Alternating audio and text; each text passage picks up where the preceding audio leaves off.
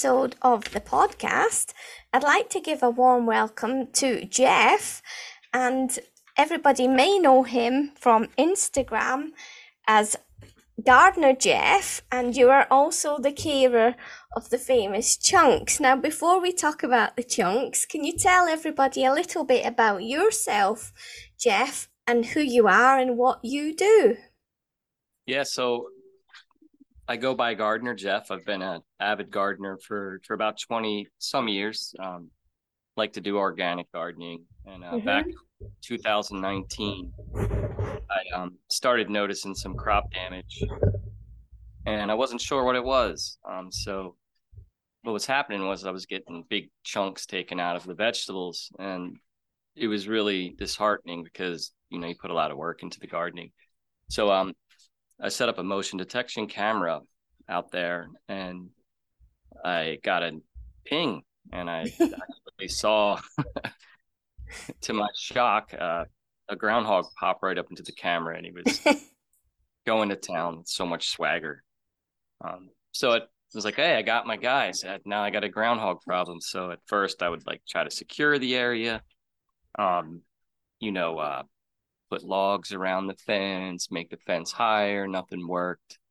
But as the time went on, um, seeing him in the camera popping up every day, uh, it kind of won my heart over eventually. Oh. Transitioned, you know, from like, you know, me being an organic gardener to to me like putting the focus on making sure um, the chunks now have you know everything that they need. And how did you come up with the name, the chunks? yeah, so that was so like I was saying, like I was getting the chunks missing from each beautiful tomato and cucumber looking forward to eat. and uh so I was like, you know what? It's kind of fitting. I was like, we got to name him Chunk, you know, because he's taking these chunks out of everything. So, so that's when I decided to to give him the name Chunk. So at, at the time, was your organic gardening was it a hobby or was that your full time job? What were you doing it just for pleasure? It's always been for pleasure. Yeah. Um, you know, I've always had um, gardening in my family. Uh, my grandfather, you know, we grew up on a farm, um, and you know, when I was really young, it was uh, instilled in me, you know, farming and gardening and stuff. So I just carried that on to my adult life. So then, when you've discovered the chunks, obviously, was it just one that you saw at the time? Because obviously, you put the camera up and you caught him in action. And w- was it only one, or when did you discover there were more of them? Yeah, yeah. So at first, it was just the one, um, but then as time went on, um, he had brought his girlfriend. Um, so I had noticed two had popped up into the camera, and you know they were simultaneously eating um, just together. It synchronized uh, staring into the camera into your soul you know? Like you got to see it uh, i've seen it. Right. It's like they know they're on tv yeah it really is. It's like everybody's like well what are they looking at? Like what are they staring at? I was like are they looking at a mirror? I'm like yeah i think they like their reflection or something and was it just pot luck that the camera was in the right position at that time that you did catch them? It was. That was the luck of it because the positioning of the camera, you know, was perfect and eye level and it kind of captured everything in that, the kind of view that they see the world. Yeah. Now the area that they actually live in, it, it's under a building, and it's quite funny because when you see them on your Instagram page, the area looks so big, and even the picnic table looks really big. But when you see other shots of it, it's actually quite small. Yeah, it's it is. It's it's at first you would think, wow, this groundhog is massive, but you know, looking compared to that picnic table. Yeah. Um, but yeah, it's just a, a small little picnic table. We got it um, from a fan. It was actually um, uh, little picnic tables by mom. Um, they had Aww. reached out to us and wanted us to uh, have a picnic table. So that's actually how that all started. They were the ones that gifted it to us. So And the area above where they live, what is the actual building? Is it one of your sheds or outbuildings? What do you keep in there? Yeah, that's the mystery. That's the big mystery. Like, Ah. like that's a shed. It's a total shed. Mm-hmm. But like my tractor farm, you know, like my John Deere, and in in the bottom of the shed, that's the big mystery. Nobody really knows um, what's going on under there. Yeah. Um, we just call it chunk chunkland. And you've never put any cameras down there at all, been curious as to what they're sort of living in? Yeah, I've ne- yeah, I've always had the curiosity, um, but I never wanted to disturb their like natural habitat. So I've always just been looking from the outside, kind of looking Yeah. in. Now, when they come out, and obviously your your films are rolling on them, what's the times that they come out? all throughout the day. Usually, Really? kind of un. It's not really predictable. It's um, they're definitely are on their own schedule.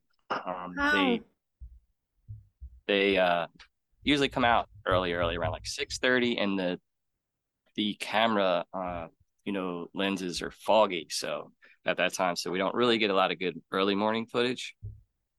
It's not till about eight thirty that the fog gets off the lenses to where you actually can get some good footage, and then um, of course do, do they come out. ever come out when you're around outside that little area? nope, No. not a chance. As soon Wow. as they see or hear anything, they're gone. How They- does that feel for you? Because obviously you are setting up the little picnic table and you're filming them and you're creating all these videos, but you never actually see them in you know? I- life. it's it's cool. You know, I, I mean, I'm just kind of coexisting with them. You know, just Mm-hmm. learn how to coexist, and you know, I don't need to be like petting them or anything. Just provide for them, just to make it easier for them. Yeah. And how many groundhogs have you had living there since the first time that you realized there were some? Yeah. So like at first it was just the chunk, and then nibbles, and then uh, I didn't really pay too much attention uh, to anything else going on around. But until the following year, I like got some more cameras, started looking in like to the den areas, like not inside, but just pointing at the den, and then I started discovering like uh, baby groundhogs. Mm-hmm. and uh, I was like five. So it was chunk, nibbles, nugget, chip, and chibbles. Um, Mm-hmm. and then it was, um, you know, the next year there was like, I think three babies. And then the following year there were four. So, but they don't all stay here local. Like they, they come and go. So, you know, they, they don't all live here per se. Um, they typically what happens is the mother nibbles in this case would would kind of push them out right Mm-hmm. after like two months and they'll find their own place about like within Wow. like a hundred yards And But do yeah. you ever see the ones who leave when they do leave, or uh, do you just only see the ones that stay there, the, the adults who are the breeders? They all come and go um you know they stay they go um chunk and nibbles have kind of made it their kind of home they they are the, always the ones that we usually see and then Yeah. everyone else just kind of comes and goes And, and how do you identify them? Um, we look at it like so. Chunk, he's the the big, brawly, you know, bellied one with kind of grayish. It's got like the swagger look to his face, and then of course, like Nibbles is like he's a little bit more of a like a browner fur, and um, of course, he's got the teats, Mm-hmm.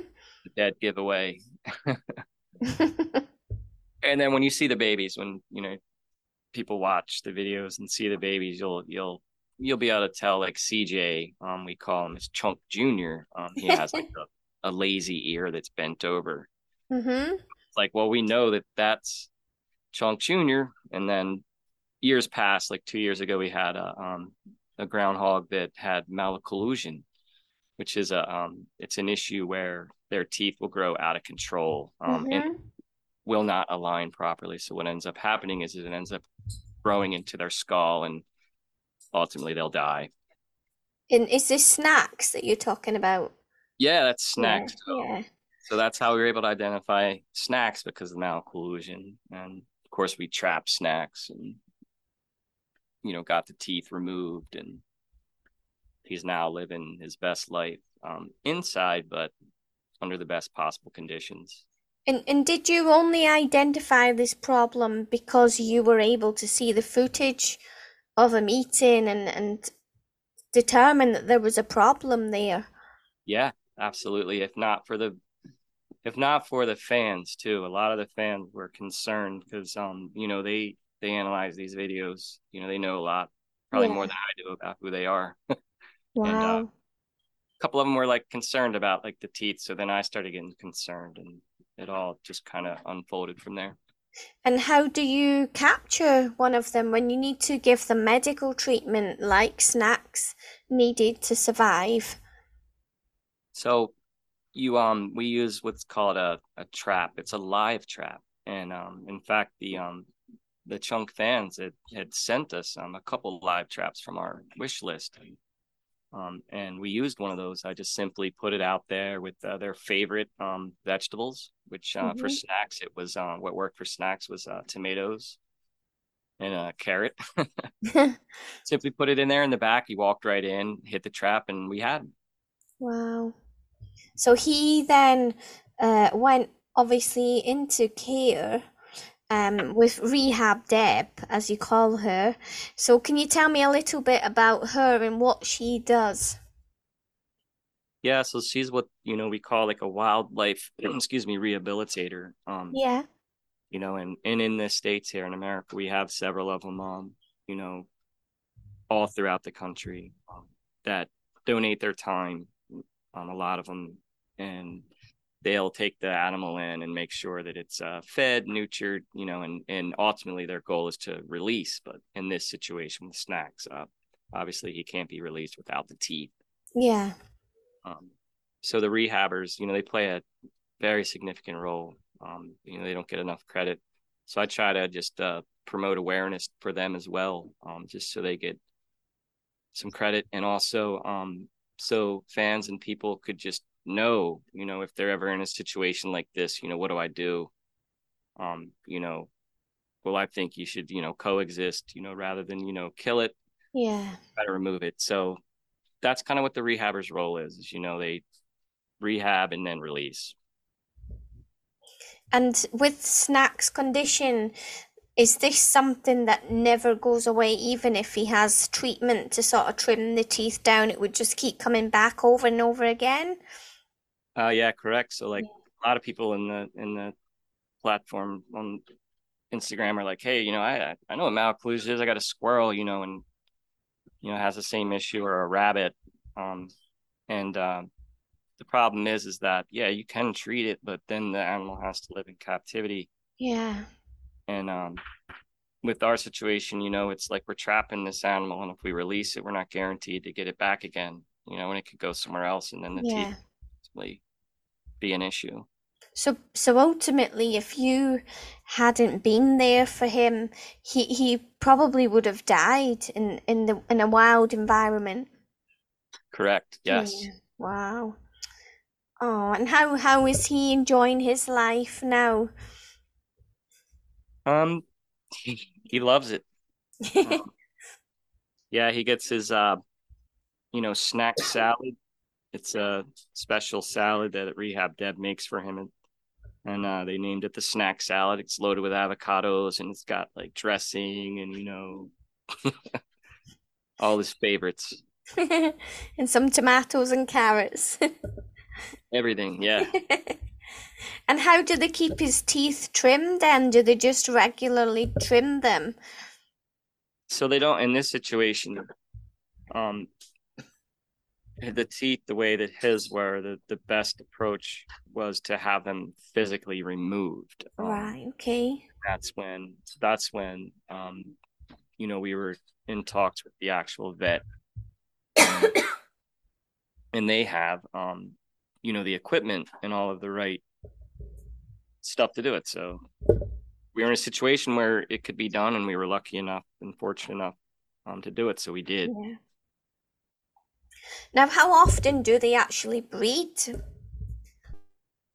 Uh, breed. Yeah, like how many litters do they Oh, have yeah. every year? So they um just one. They'll have one. Um, and usually typ- typically it's uh you know two to like four six. You know the most I've ever seen here was I believe um five, but that was from like two or three separate litters. You know. Yeah. And what's the sort of lifespan of them? So in captivity, um, you know, they can live up to like 10 years. Um, in the wild where stuff in the wild where stuff is um, you know, I guess wilder But they have maybe I'm predators, I guess. predators and stuff. Yeah, I would say like maybe five years, five to seven. Wow. So you're really giving them a, a, good chance of a longer life, I guess, by the environment that they're in. Although you, they're not in captivity, they've got a place to stay in, they've got regular food sources. Yeah, yeah, absolutely. And and and just like the the rehabbers, like they they oftentimes have to have animals, you know, they can't be released. So Yeah. um, And sort of what food would they eat outside of your garden if they didn't have this food supply that you give to them? uh oh, yeah, the same stuff. Right? because uh they would just eat it from my garden anyway. they wouldn't move, would they? Yeah, the only thing I'm doing is just making it easier for them. but yeah. they they would get it if they wanted. Yeah.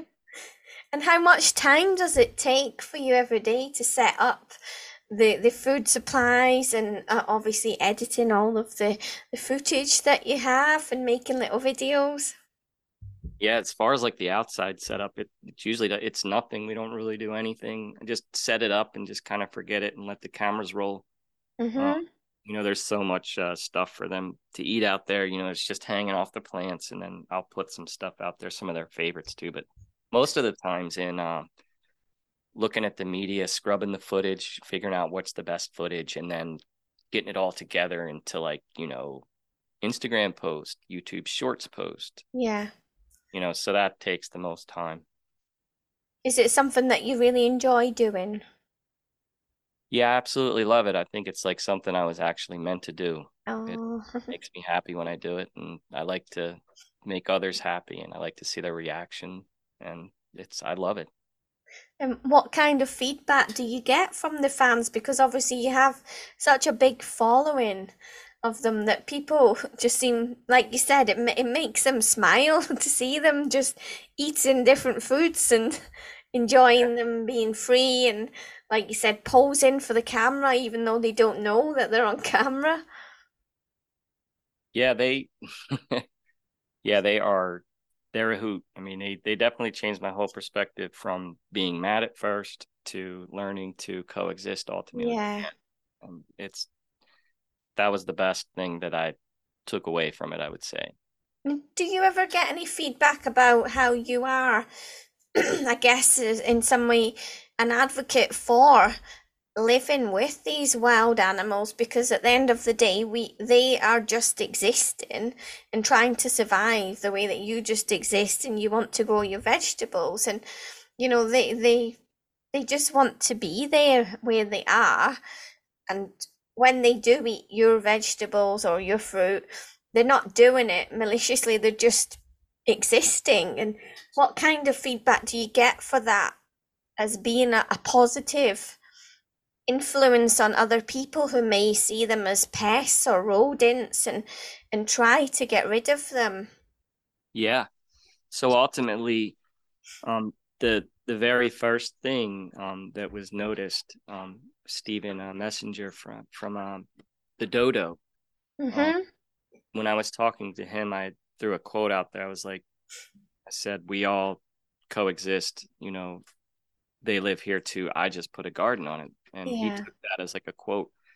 And so, like the fans and all, they they just they hung on to that and and would comment like, you know, it's so nice that you're choosing to coexist rather than, you know, to, you know, terminate or whatever, or just providing these, you know, like you said, they're existing. They're just trying to survive, you know. Yeah.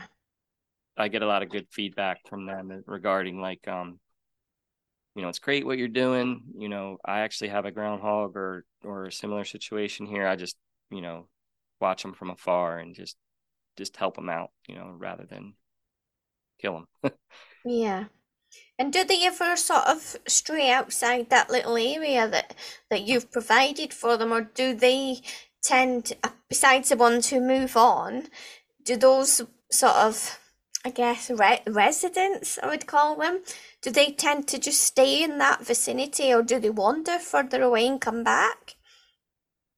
Um, they, they, yeah. So if you look like behind where where a chunk land is, it's uh, it backs up to like a giant field with uh, mm-hmm. acres and acres and acres of land and hedgerows, and so chunk land is kind of more or less like a, a pass through. It's kind of like the cheers of uh of the wildlife area, you know, like the stuff that goes on, like that. and then you've you've obviously recently updated the, the sign to include the, the chunks and friends. Can you tell me about some of their friends who pop by? yeah, the chunks and friends. Yeah, that's awesome because the the posse, the possum, and um, Pesty the squirrel, and Stinkerbell the skunk. You know, they just having the cameras out there rolling twenty four seven. You actually get to see, you know, what goes on out there, and just what the skunk the skunk schedule is, and and the skunk just kind of roams around Stinkerbell and checks stuff out. Doesn't really eat nothing. Just really, yeah. And then Posse, like, he'll come in and he's got to have his apple. So the possum after the apple every single night. He's getting an apple. uh, Pesty, you know, to call him Pesty because he just rolls in and he'll just take like the peanuts and run, and steal the food and take off. So we put like some swing obstacles out there just to incorporate him into the into the mix, and fans love all the other characters too. Yeah, that's the chunks. So the sign came from um, a fan from Canada, Nella Signs and Designs, mm-hmm.